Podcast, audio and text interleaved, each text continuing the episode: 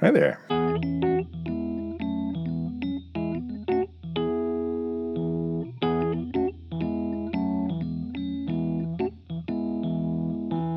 Hello. So it's no secret that I'm a bit of a nerd and a reader. I've always been a voracious reader. Uh, historically, I mean, uh, because as the point of this story is, I, I haven't been for the last several years as much of a reader as uh, I perceive myself to be. Uh, I, going all the way back, uh, when I was four years old, I read my very first book, and it was not... Um, Hop on Pop or Cat in the Hat or any of those. It was The Hobbit. Uh, I read it front to back, all every word by myself. And the only reason I was able to do that is because my mom read it to me so many times that I basically had the story, the entire book memorized and was able to read it myself word for word. I moved on after that to the Doctor Seuss books. Loved uh, Redfish, Bluefish, one of my favorites. But the first one was The Hobbit. And that kind of set the tone for the rest of my childhood. Uh, always had many books. Um, I was relating a story the other day about uh, when I was five or so, um, I started this experimental treatment for lazy eye. My right eye w- liked to wander.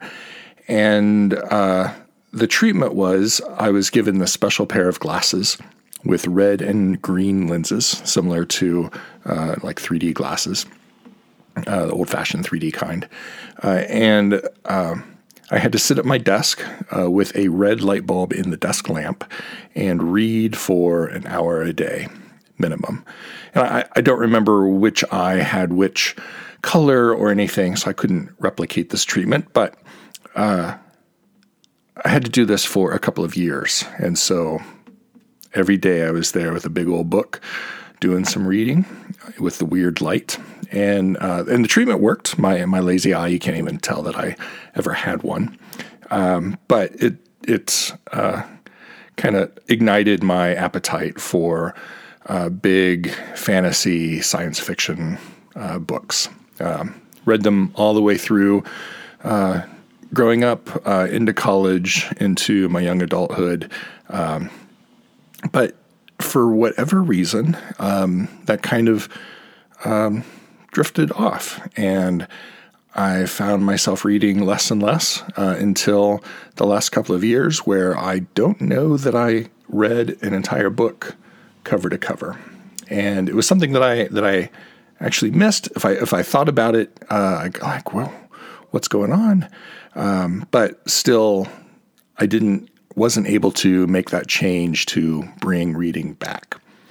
Um, but with the uh, advent of ebooks, uh, I was able to kind of start. It's nice to have books with me, uh, no matter where I am on my phone. I, I don't need a special reader or anything. I can just read on the phone, and um, and so I could read a little bit here and there while I was waiting on things, and that helped.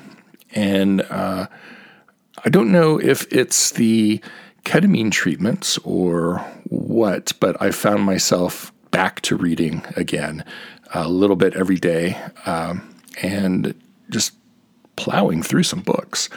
Uh, the Martha Wells uh, Martha Wells series of uh, the Murderbot books, fantastic, love them. Written in the first person uh, by this... Uh, sentient uh, security bot with like built-in weaponry and everything, um, likes to uh, kind of sarcastically named itself Murderbot. And uh, it's been it's been wonderful. Uh, really enjoyed those.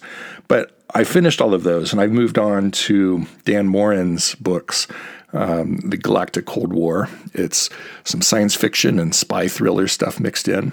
And so I'm...